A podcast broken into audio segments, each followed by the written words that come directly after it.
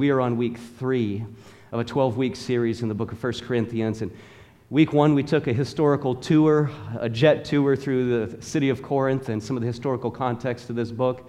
And then last week, we studied the first nine verses of chapter one, the introduction where Paul delivered an amazing foundation of our identity in Christ. Who are we? He taught us how to view ourselves and to how to view each other, especially when we and they are weak in the faith and messing up. Paul reminds us that everyone who believes on the Lord Jesus Christ is called by God and sanctified. They are made holy. They are set apart as saints in the family of God, even though they're still sinners. And thank God for that truth because that's all of us. We are family and there's an unshakable hope that we share. And why do we share that hope? Verse 9 told us because God is what? Faithful. God is faithful. Perhaps three of the most powerful and hope giving words in the entire book of Scripture. And Paul launches this letter to the Corinthian church based on who we are in Christ and the faithfulness of God that keeps us in that position before Him. Our confidence, our sanctification, our hope lies in nothing less than the unwavering and unfailing consistency of God's goodness and truth. And His faithfulness is why you and I can sincerely thank Him for each other. That grateful view helps us to lovingly see each other in spite of faults. What does Psalm 133 say? Again, that Paul mentioned how beautiful, how good, and how pleasant it is for brothers to dwell together in unity. Again, when we have a grateful view for each other, it enables us to see each other well in spite of our faults. It's the beautiful harmony and unity in a church full of saved sinners that only God can bring. That Psalm 133 that I just mentioned, how good, how pleasant it is when brethren dwell together in unity. In modern terms, that's like saying, Would you look at that? A church family that knows how to get along. That's a great thing. That's what we want here for our church family. That's what we want in the greater church of God. We're looking at the rocket of thankful unity that is fueled by the faithfulness of God. And Paul launches this whole book on this. You and I, we as a church family, have no idea how far God can take us and how much good He can do in us and in our homes and in this community as a church family if we will but take these first nine verses to heart. They're a wonderful introduction to this book, but unfortunately, the book didn't end at verse 9. Paul now begins, as you know, he begins to address for the next 15 and a half chapters the problems, the issues in the Corinthian church. And it is of no small significance that the first issue he addresses is the issue of disunity. This speaks volumes to the importance of this point and how much it impacts everything else he is going to say in this book. Again, these writers don't sit and type and cut and paste as thoughts come. No, they think carefully through as they write this out on parchment and go through great pains to have it delivered to great lengths. One of the greatest discredits to the church and their witness for Christ is their plethora of divisions. It's like you could just pick up a dart, close your eyes, and throw it, and you will hit something that Christians can't agree upon. You'll hit something that causes rifts in the church and divides it into countless religious factions, even within one church body. Sometimes it's not, as we're going to see, it's not our outright sins that divide us so much as it is our haughty devotion, as the ESV Study Bible puts it. Guzik had this to say in his commentary there was an old contentious Quaker who went from one meeting to another, never finding the true church. Someone once said to him, Well, what church are you in now? He said, I am in the true church at last. How many belong to it? Just my wife and myself, and I'm not sure about her sometimes. I looked up the word faction in the thesaurus, and it gave me words like sides, parties, clans, gangs. And you know which term hit me the most? Is the gangs. That, that kind of hits the nail on the head there. It's the groups that quarrel and fight against each other nonstop. Not here in the church with weapons, but with words, with attitudes, with associations, with gossip, arrogance, a lack of genuine friendship and fellowship with each other. All so we can say sometimes is ouch. But now that you can't wait to see what Paul has to say, let's open our Bibles to 1 Corinthians chapter 1. We're going to look at what he says yet next on this issue of disunity in the church and what we can do to solve this. We'll be looking at verses 10 through 17 today. So listen as I read chapter 1, beginning in verse 10. Paul says, Now I exhort you, brethren, by the name of our Lord Jesus Christ, that you all agree and that there be no divisions among you, but that you be made complete in the same mind and in the same judgment. For I have been informed concerning you, my brethren, by Chloe's people, that there are quarrels among you. Now I mean this that each one of you is saying, I am of Paul, and I have Apollos, and I have Cephas, and I have Christ. Has Christ been divided? Was, was, uh, was Paul was not crucified for you, was he? Or were you baptized in the name of Paul? I thank God that I baptized none of you except Crispus and Gaius, so that no one would say you were baptized in my name. Now I did baptize also the household of Stephanas. Beyond that, I did not know whether I baptized any other. For Christ did not send me to baptize, but to preach the gospel, not in cleverness of speech so that the cross of Christ would not be made void. What a series of verses. Let's pray. Thank you, Lord, for the truths that you share so freely and abundantly with us.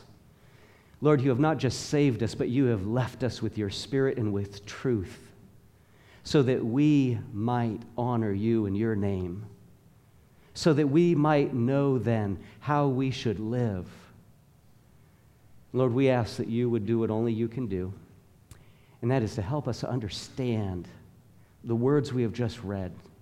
Help us to see our hearts and our lives, our behaviors, as you see them. And Lord, us help us to respond how you would have us to respond. I don't believe there's a person in this place, Lord, who loves disunity, who savors faction Lord, surely we all long to be one, for there to be peace and love and faithfulness and joy together. All of us longs to have others who will come alongside us and share deeply in our joys and in our sorrows. Lord, you have designed for the church to be one. That's what we pray for this morning. And we thank you that you will give us a little bit more of it this day. In Jesus' name, amen. Well, before we look at the issue of disunity in the church, I absolutely have to preface this message by saying how thankful to God I am for the unity that He has given our church family. Not just that unity in Him, you know, positionally, as believers, kept by the power of God, but the unity He gives us in honoring and preferring one another. I thank God for that. As a, as a young pastor, stepping into the pulpit as I am, following in the, the footsteps of a great man of God, I can't tell you what a joy it is to step into a church family like this.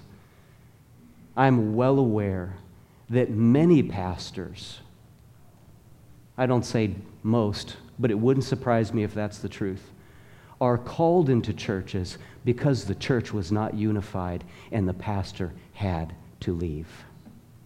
I've corresponded in the last 24 hours with a pastor in such a position.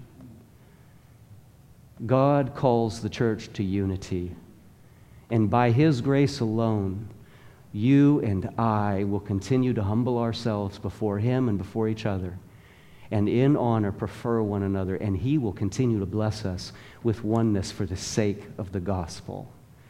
I thank my God always for you. But there is room to grow. There's always room to grow. There always will be this side of glory, room to grow. That's what keeps us looking to the Word. It's what keeps us so dependent on the Lord. So let's go back to verse 10 and work our way through this text. Verse 10 says, Now I exhort you. The King James Version reads that this way I beseech you. The ESV says, I appeal to you. This is similar to Paul's approach in Romans chapter 12, verse 1, where he said, I urge you, brethren. There is a clear sense here of Paul not lording over the believers or demanding their adherence to what is right by use of a heavy handed guilt and shame ta- tactics. And if anybody had the wordsmith, wordsmithing ability to level a series of verbal grenades, it was Paul. He wrote more of the New Testament books than any other author. He was incredibly educated. He was a powerful and influential man, as we saw on both sides of the church, both as their persecutor and then as their leader. He was a strong man, but instead of taking that strength and hammering the believers, even from his position of authority, he lovingly and urgently, as a caring father, pled with them to do what is right. Listen to Gill's commentary on this verse. He says, In the most kind and tender manner, Paul entreats them to take every proper step to prevent schisms among them.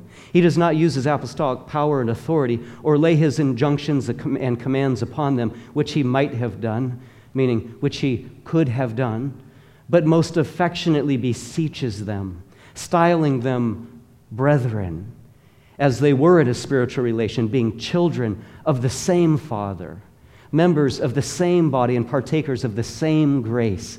That is the difference between law and love. Now, without, dividing in, or without diving into a headlong study on this point, there's some pretty low hanging fruit for us to pick here. Again, Paul is still laying some foundational truths that are needed to make the most of this whole book. But we see right here a clear, clear example and exhortation to all of us, especially, shall I say, parents we need to remember this spirit of exhortation when it comes to the discipling and correcting of our children. How I needed to be reminded of this this past week, yesterday. When we work through our issues as spouses or as friends in the church, let us be mindful to consider the most appropriate approach that the situation calls for. We saw the same vital lesson in our James study on how to approach others when we see faults in them. James 1 19, 20 said, This you know, my beloved brethren. See, the apostles all had this sense of sincere love and care for the family of God. This you know, my beloved brethren. But everyone must be quick to hear, slow to speak, and slow to anger, for the anger of man does not achieve the righteousness of God. Here in the Corinthian church, in this instance, this situation of sexual depravity and corruption, this instance of drunkenness during communion and lawsuits between church members, just to name a few, Paul still didn't resort to a tirade of angry condemnation and oppressive shaming. How much more, and how much like so, we also should avoid such an outburst approach when one of our kids forgets to put the lid on the orange juice or says an unkind word to a sibling or is late to get ready for church, etc. We need to remember that our approach is often like the release of the arrow. It largely determines general direction. Paul understood this at the start of this letter.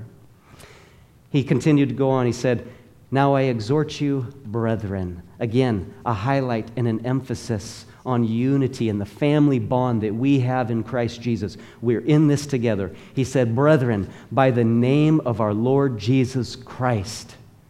Meaning, this isn't this Paul's idea or Paul's opinion or Paul's doctrine. This is based on the name of our Lord Jesus Christ. Our Father, our Dad, in a sense, said this. This is coming, this is His word. The name, that includes everything that has to do with a person. It, it has, it, the name represents everything that is them their character, their action, their desires, their commands. I've mentioned before that it's like someone saying in the medieval times, Open this door, what? In the name of the king. The name carried the authority and the power of the one being referenced. And Paul is saying, What I'm telling you aligns with the name of Jesus Christ. This is his will for the church. And he has the, the, the power to equip us to fulfill it. What we're talking about addresses the way that you and I hold his name on high. This is all about his name. The issue of division in the church and disunity in the church isn't all about our relations. It's not about primarily peace for our sakes. It's not about our relational happiness.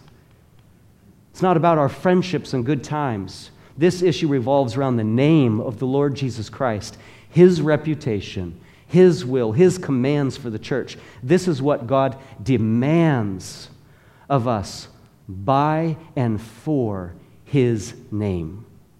Paul then says that you all agree and that there be no divisions among you, but that you be made complete in the same mind and in the same judgment. We'll stop there for a moment. Three points. First point. This is one of those classic, classic verses that can what? Get pulled massively out of context. If you build a philosophy on that last phrase that we just read, if you build a philosophy on that alone, you come up with modern ideas like, can't we all just get along? Can't we just love each other? Why can't we set aside our differences, even our doctrines, if that's what it takes, so that we can get along? Why can't we just accept each other the way they are? Have you heard that on your college campus? Or in the workplace? Or in that self help book? Next thing you know, anything goes in the name of peace and in the name of love. Everything is accepted or tolerated, to use the politically correct word. Everything except the authority of Scripture and the demands for Christ likeness. Now, sure, on the surface, there's a little bit of wisdom to some of those phrases I just mentioned, but it's only on the surface. They quickly break down.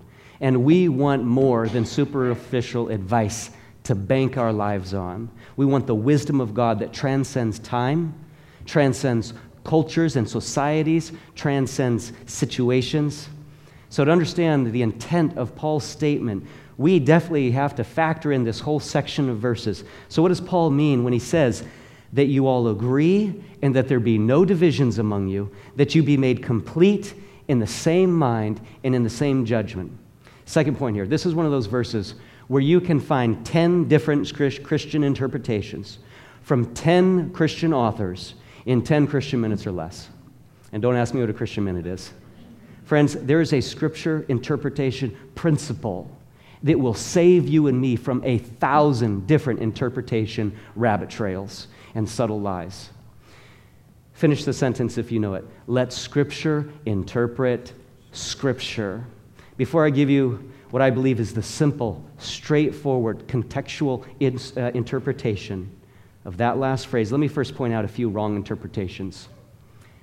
These are more common than you and I realize. And they go something like this What does all agree mean?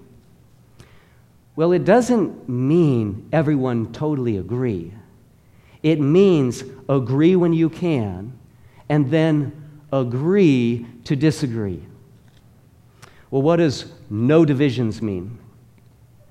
Well, it doesn't mean that there won't be groups with differing views in the church. I mean, that's impossible, right? Of course, there's going to be some good, healthy differences of opinion and even interpretation that kind of separates the church. That's what keeps us sharp. Iron on iron, right? Well, what about the same mind? Well, that doesn't mean that we all have the exact same thoughts.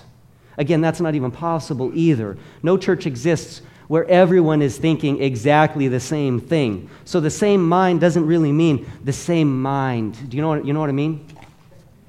Well, what about the same judgment? What does that mean?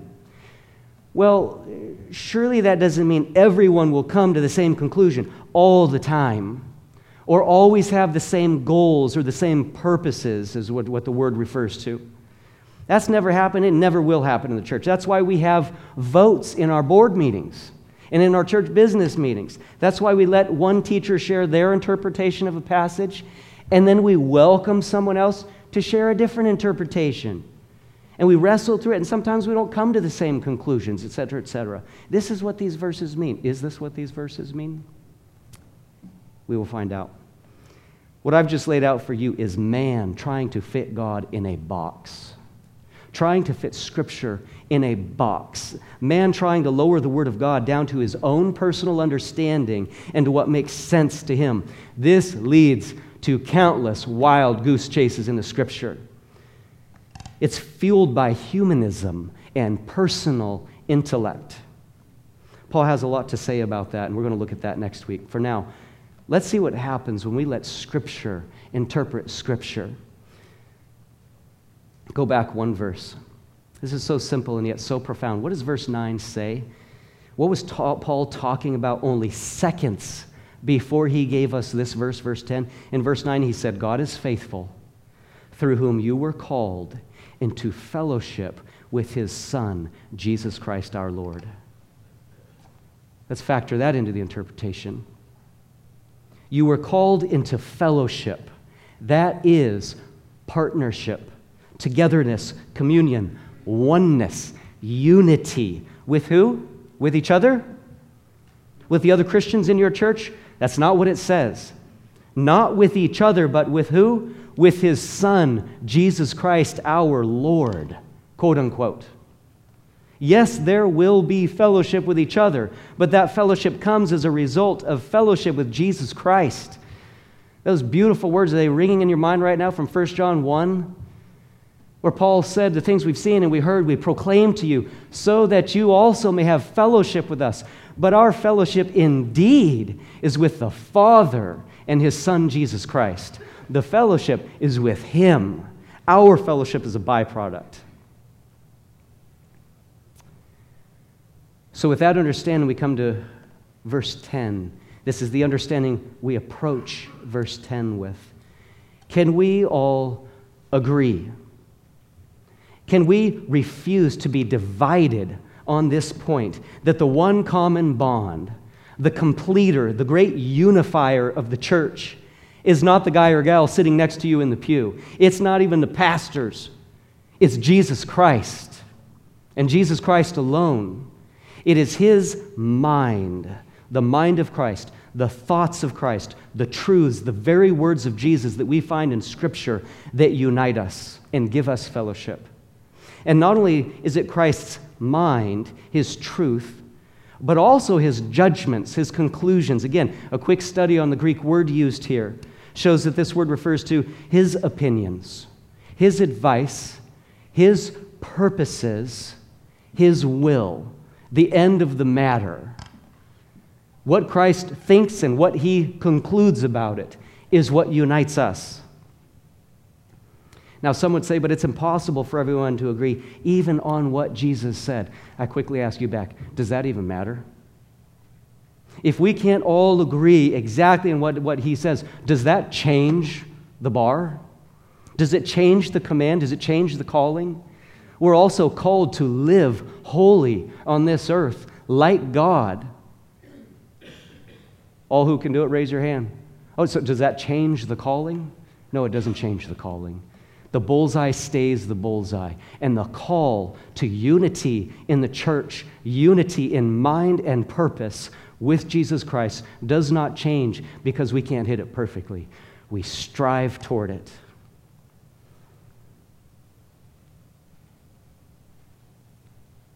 We can and we should all agree with Christ even though we will not always agree with each other. Unfortunately, I will not always agree perfectly with Graham. No matter how committed I am, there will sooner or later come a point, probably a minor point, but nonetheless, sooner or later, he and I will refuse to agree on something. Maybe it's the amount of cream that may t- taste best in tea. Maybe it's whether his wife's curry or my dad's steak is better whatever it is, there will be a point where we do not agree. And sooner or later, you all will find something to disagree about with the other people in this church. Contrary to popular opinion, that is not what this verse is asking for. It's asking for and even demanding that we all unite in agreement with God. We are called to agree without compromise that we will strive by the grace of God to conform every single ounce of our mind to the mind and the will of Jesus Christ. We must let that agreement unite us together operationally and relationally for the sake of the gospel. Do you understand? The work of Christ on the cross completely brings us together spiritually. And the mind of Christ increasingly brings us together practically and sanctificationally. Now, sanctification, I don't know if I just made up a word there or not, but for whatever it's worth, that it, it, was underlined and red in, in Microsoft Word. But sanctificationally, the mind of Christ is what allows us to be sanctified together this side of glory. Again, here's the question Can we all united as a church family without compromise, agree that the Word of God is inspired by God and profitable for teaching, for reproof, for correction, for training in righteousness, so that the man of God may be adequate, equipped for every good work. Can we agree upon that wholeheartedly? 2 Timothy 3:17. We should be absolutely undivided. In our estimation that unlike pop psychology and secular counselors, it is the Word of God alone that is living and active, sharper than any two edged sword, piercing to the division of soul and of spirit, of joints and of the marrow, and discerning the thoughts and intentions of the heart. Hebrews 4:12. We should all come together and agree, both in doctrine and in practice, that the law of the Lord is perfect, restoring the soul. The testimony of the Lord is sure, making wise the simple. The precepts of the Lord are right rejoicing the heart. The commandment of the Lord is pure, enlightening the eyes. The fear of the Lord is clean, and it endures forever. The judgments of the Lord are true, they are righteous altogether. Psalm 19. Can we be one in the same mind in judgment on the source and the wellspring of truth? The tragedy in today's society, which is no different than 2,000 years ago in Corinth, the tragedy is that some people cannot agree on the source of truth. Some may acknowledge the Bible is true, but they don't think it's the only truth. Some think, the, think that the Bible is true for the most part. This is the first issue, the first spiritual problem that Paul addresses in his letter authoritative truth and the church's unwillingness to unite in submission to it. Before he can address anything else, he goes because he has to go here. The church was unwilling to let the word establish their mind and behavior. If we in the Corinthian church can't agree on the truth and the source of truth, then we're going to spin our wheels in religious debate and come out the other end still divided, still disagreeing.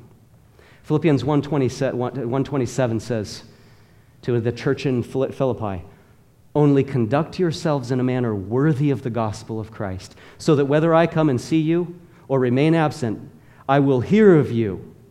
Remember, Paul hears things. Doesn't matter where he's at, he's hearing things. Remember, your pastors hear things. No, just kidding. Just kidding.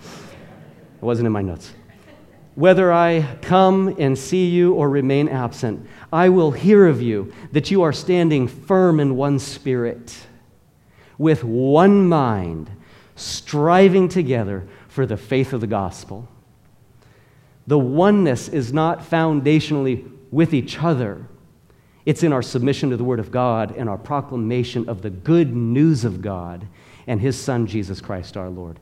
Can we be one on this? Speaking of context, and speaking of script, letting Scripture interpret Scripture, the next few verses give us even more insight on the issue of division in the church. Look at verse 11. He says, For I have been informed concerning you, my brethren, by Chloe's people, that there are quarrels among you. Now I mean this that each one of you is saying, I am of Paul, and I have of Apollos, and I have Cephas, and I have Christ.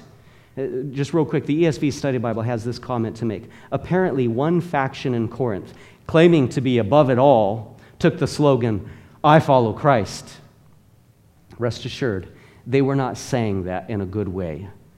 Paul is identifying them as one of the divisions in the church. He goes on to say, verse 13, Has Christ been divided?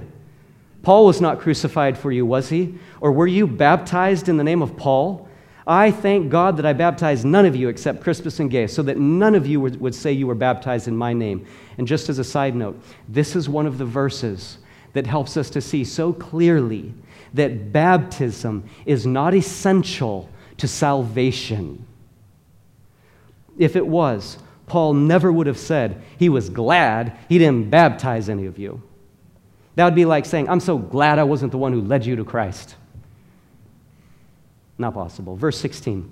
Now I did baptize also the household of Stephanas. Beyond that, I don't know whether I baptized any of you. For Christ did not send me to baptize, but to preach the gospel, not in cleverness of speech, so that the cross of Christ would not be made void. That's a lot to process. We step back and ask, what is the big picture here? What was the heart attitude? What was the primary, primary issue that Paul was trying to address? See, because you and I may not have the, the same division titles that Paul has, but there's a heart to the issue that runs through the church through all time. And it's the heart attitude that we want to discern and look for and deal with and avoid by the grace of God. So, first, we see that the heart attitude issue here was a united submission to the authority of the Word of God, both in doctrine and in practice, both in what we believe and in how we live. So, what's the big picture that Paul is addressing right here now? Here are three possibilities in a practical sense. And it could be one, it could be all of them, but here they are. The first possibility is that the church may have been taking pride in who led them to Christ. Let's be honest here. If Paul led you to the Lord, would you share your salvation testimony a little more frequently?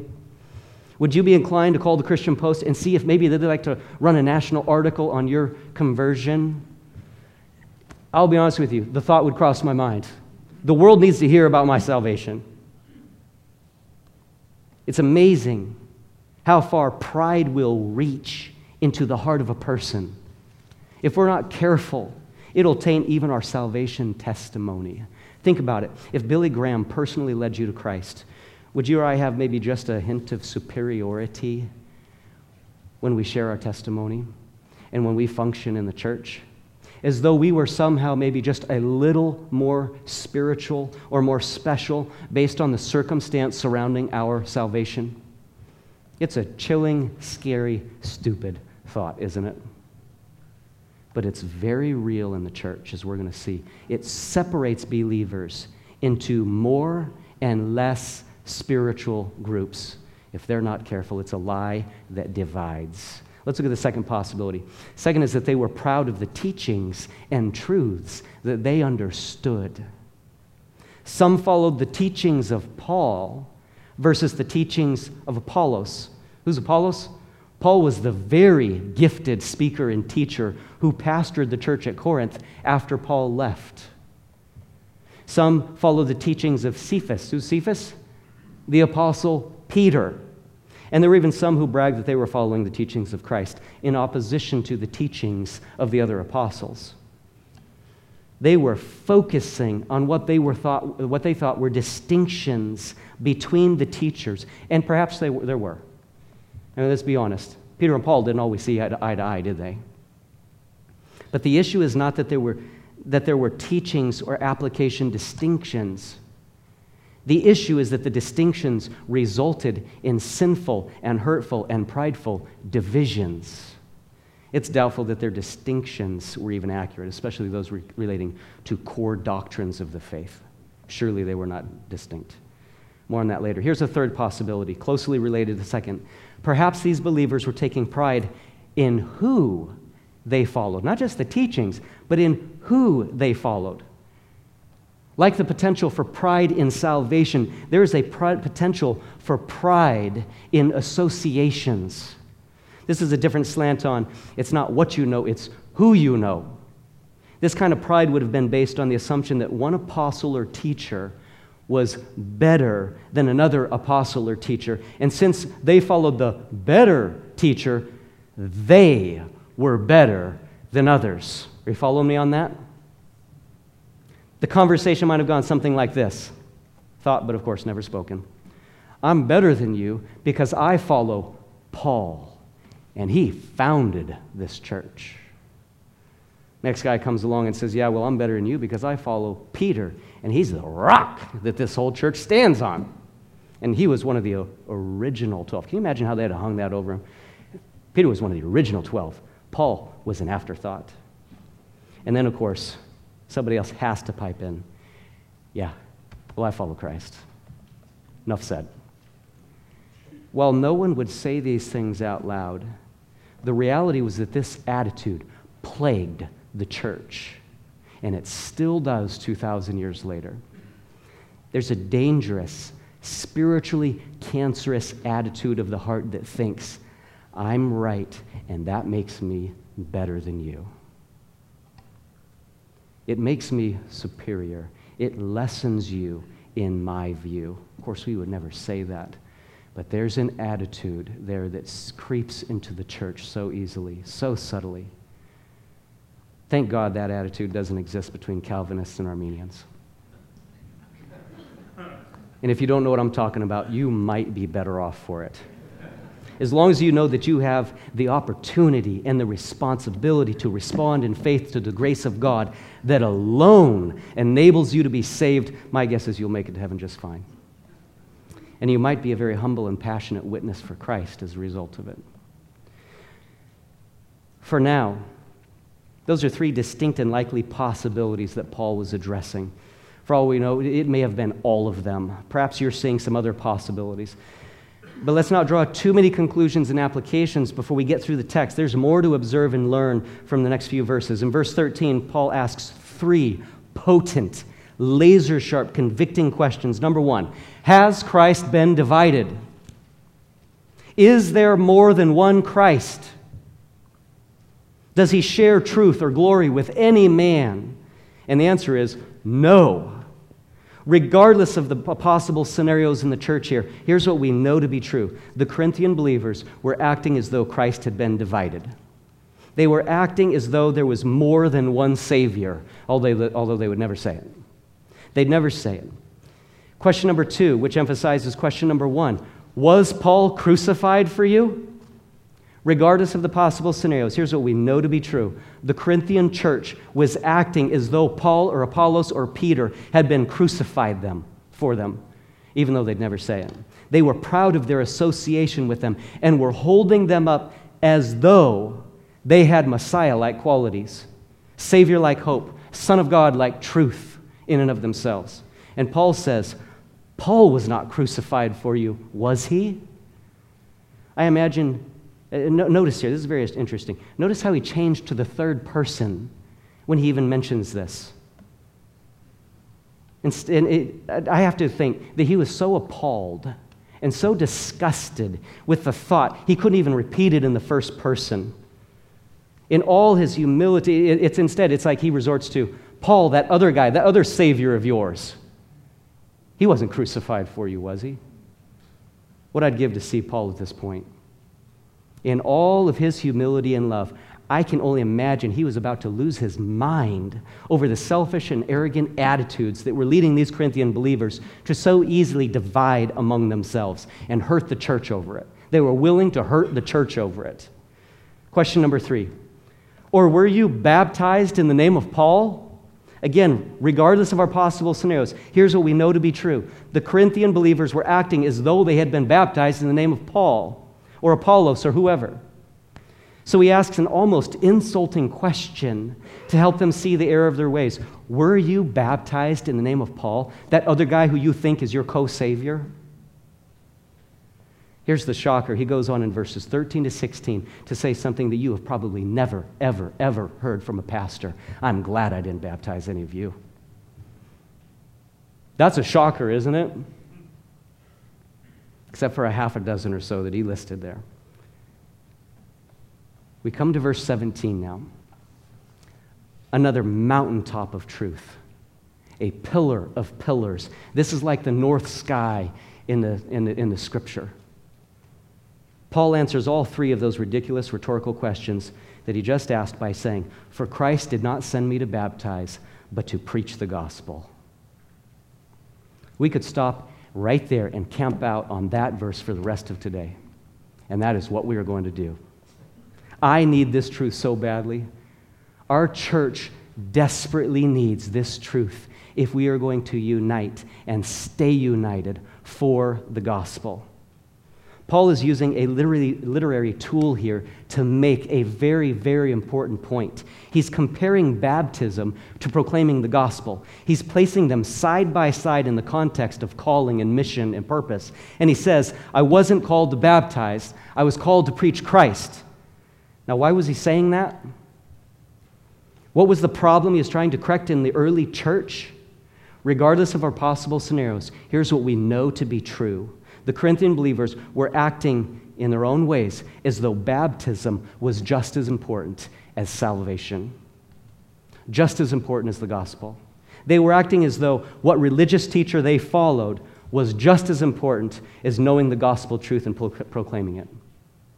Hear me on this one. It's very possible that they were acting as though their positions on the secondary doctrines of salvation and Christianity were just as important as the proclamation of the gospel itself.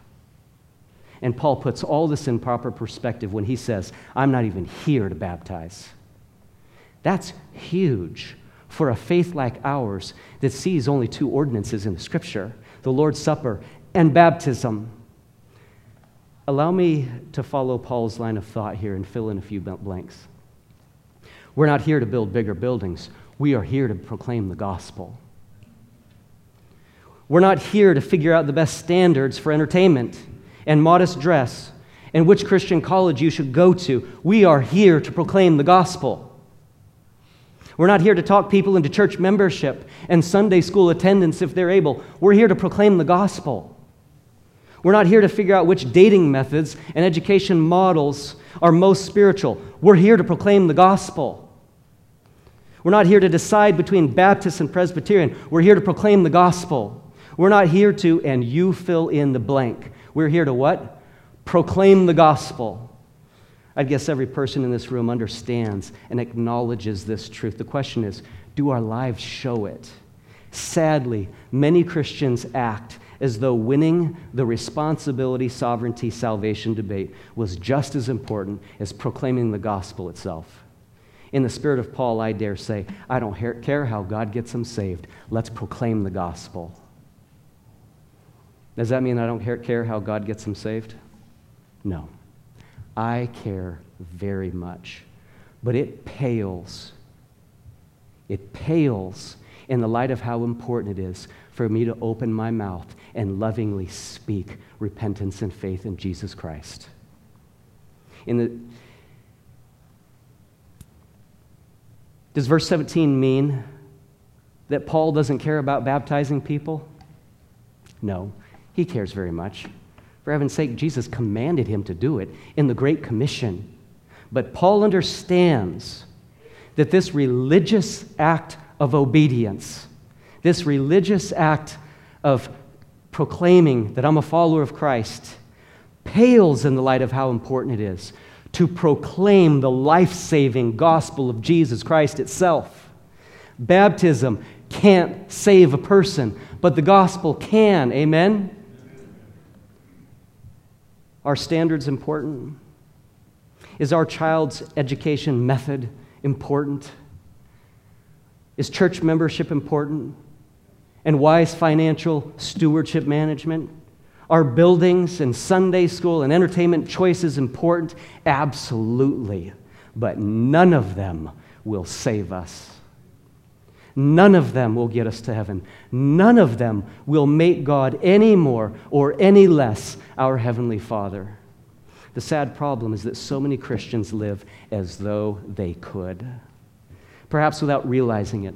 This causes great division in our relationships with others in the church. It distances us from others, sadly elevating us and lowering them in our mind. It causes us to think highly of our p- opinion and less of others. It gives us a subtle, or maybe not so subtle, sense of spiritual arrogance. No wonder it's so hard to get along in the church. But praise God, this can be fixed. What is the solution? Brothers and sisters in Christ, we as a church family must remember that all of these issues pale in the light of how important it is to proclaim the simple and pure message of salvation. The message of Christ crucified risen, and coming again. We learn here that evangelism, listen closely, evangelism is a tonic that purifies and bonds and blesses the church. Who knows how many ailments the church suffers from because they aren't fulfilling their calling to specifically share the gospel? Yes, as I've mentioned, all of these other matters are important and must be tended to diligently and thoughtfully and wisely, but not at the expense of sharing the gospel, not at the expense of coming together in fellowship in Jesus Christ and for His purposes. I can't help but wonder if for all true believers, the greatest shock in heaven will not be us hearing, hearing the Lord say, Depart from me, I never knew you. That won't happen. That's the shock for the religious unbeliever. Perhaps our greatest shock will be that our religious affiliations, our doctrinally secondary high horses, our high standards, etc., perhaps our greatest shock will be that God was not impressed when he looked and compared it to how little we lovingly proclaim the gospel of his son, Jesus Christ.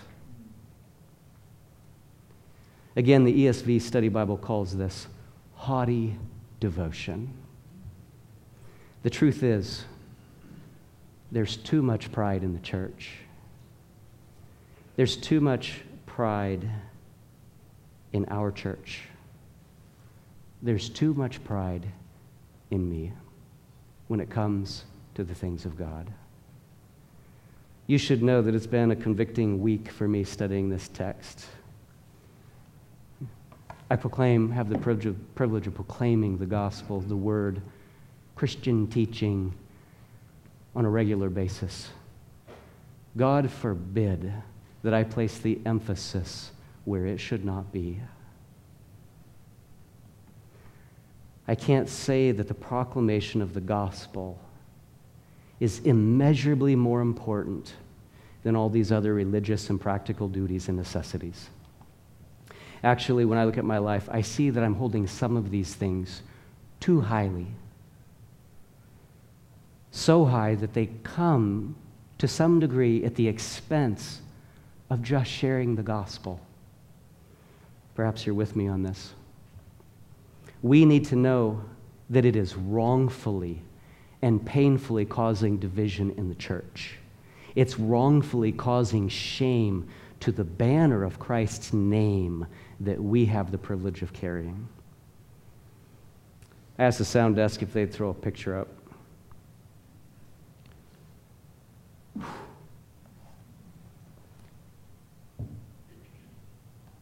That's 8:15. 8:15 for me this morning. I remind you as I reminded myself by the grace of God, don't run from suffering. Don't run from trial. God will use it to help you prioritize the gospel. Many of you have been in situations like this, and thank God. Paramedics took him by ambulance to Tacoma just as an extra precaution, and in no time the docs let him go. Febrile seizure. But one never knows what a day holds. We can't forget what is most important Jesus Christ and His Word reaching people. The sharing of the good news of Jesus Christ should dwarf what church you and I go to. It should dwarf what denominational camp we sit in, what teachers and pastors we like to listen to, what position we hold in this and that secondary doctrine. And I'm sure many of you notice I, am using the word secondary on purpose. There is no compromise.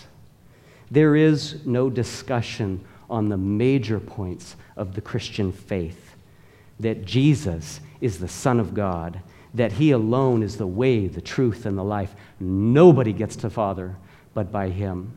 That no man can be justified by the works of the law, but that we are called to repent and believe on the Lord Jesus Christ. There is no compromise, no discussion no alternative to the bodily resurrection and second coming of our Savior. No compromise on the inspiration, inerrancy, and sufficiency of all Scripture. Indeed, these are the things that Paul rightly calls us to agree upon in Christ and to have no division, and that we be united as one in the same mind and judgment. But at the, and at the heart of it is our unity with and for the gospel. Me be quick to say there are more than one way to just to proclaim the gospel. It does come through how we live our lives and the choices we make. Oh, but if these things do not point at the proclamation of the gospel, if the way you dress and the language you choose is not to point others to Christ then I fear the hope that is misplaced in these things we do. At the heart of the unity Paul is calling us to is a unity with and for the salvation message being proclaimed. Let's explore another dimension of this whole subject for just a few minutes and then we'll close. So, what are we supposed to do with our differences? Those differences of secondary matters those times where I don't fully agree with a brother or sister in Christ when it comes to differences in standards and life choices, or maybe even secondary doctrines. Here's the broad relational question I'd like us to consider Is it possible that even our distinctions, our differences on those lesser matters, can unite us for Christ? Is that possible? Is it possible that our differences can actually bond us tighter to the gospel and for the gospel? Can our differences drive us to the Word of God? Can our differences encourage us to encourage each other to the Word of God? By the grace of God, absolutely yes. When our differences reveal how much greater our passion is for sharing the gospel, that revealing and affirming of right prioritization will increase our respect for each other. not only increase our respect, but encourage us to go back to the Word and to continue to search the matter together. When our love and respect for each other proves stronger than our secondary differences, that revealing and affirming of right prioritization will unite us for the gospel. How beautiful to see two brothers wrestling through the responsibility of man and God's predestination in regards to salvation, who then go to the Tacoma mission and sit down side by side and open the scriptures to John 3:16 and ask a homeless man, "Do you know what Jesus has done for you?" How beautiful to see two people who see differently on financial management, but both give cheerfully and sacrificially to the proclamation of the gospel. How beautiful to see two sisters in the Lord who choose different methods of schooling their children, but that that difference pales in the light of their burden that their children be saved and love God and serve Him all their days. That's beautiful. That is uniting in a powerful way. That is uniting in a world where everyone else's differences divide them. When we can agree that we have a higher calling. On the contrary, it's when we argue over differences as though they were equals to the gospel itself. It's then that we divide and pride wins the day. It's then that the gang mentality begins to creep back into the church. I suspect that there are a few religious high horses that some of us need to get off of and get off fast. I suspect there are a few banners we need to set down because we can't carry them and the cross at the same time. Again, don't, don't hear me wrong on this. It's not that these issues are not important, it's that we've made them too important. All at the expense of the gospel and unity of the church with Christ. Is it possible that our secondary doctrinal differences and our different choices in Christ likeness and sanctification can actually unite us even stronger for the gospel? Absolutely, by the grace of God. Listen to these words from Barnes' commentary. This is his prayer, his desire for the church that they may love each other much, even where they do not see alike, that they may give each other credit for honesty and sincerity and may be willing to suppose that others may be right and are honest even when their own views differ. The foundation of Christian unit is not so much laid in uniformity of intellectual perception as in right feelings of the heart. And I would say that not feelings like we think of them today, but rather dispositions, Christ like attitudes of the heart. And the proper way to produce union in the church of God is not to begin by attempting to equalize all intellects on the bed of Procrustes. How many of you know who Procrustes is? I didn't either. I had to look it up. He's the villainous son, according to Wikipedia, he's the villainous son of Poseidon in Greek mythology who forces travelers to fit into his bed by stretching their bodies or cutting off their legs. It was torturous murder. And now that we've totally lost our focus on Barnes' commentary, let me start that sentence over.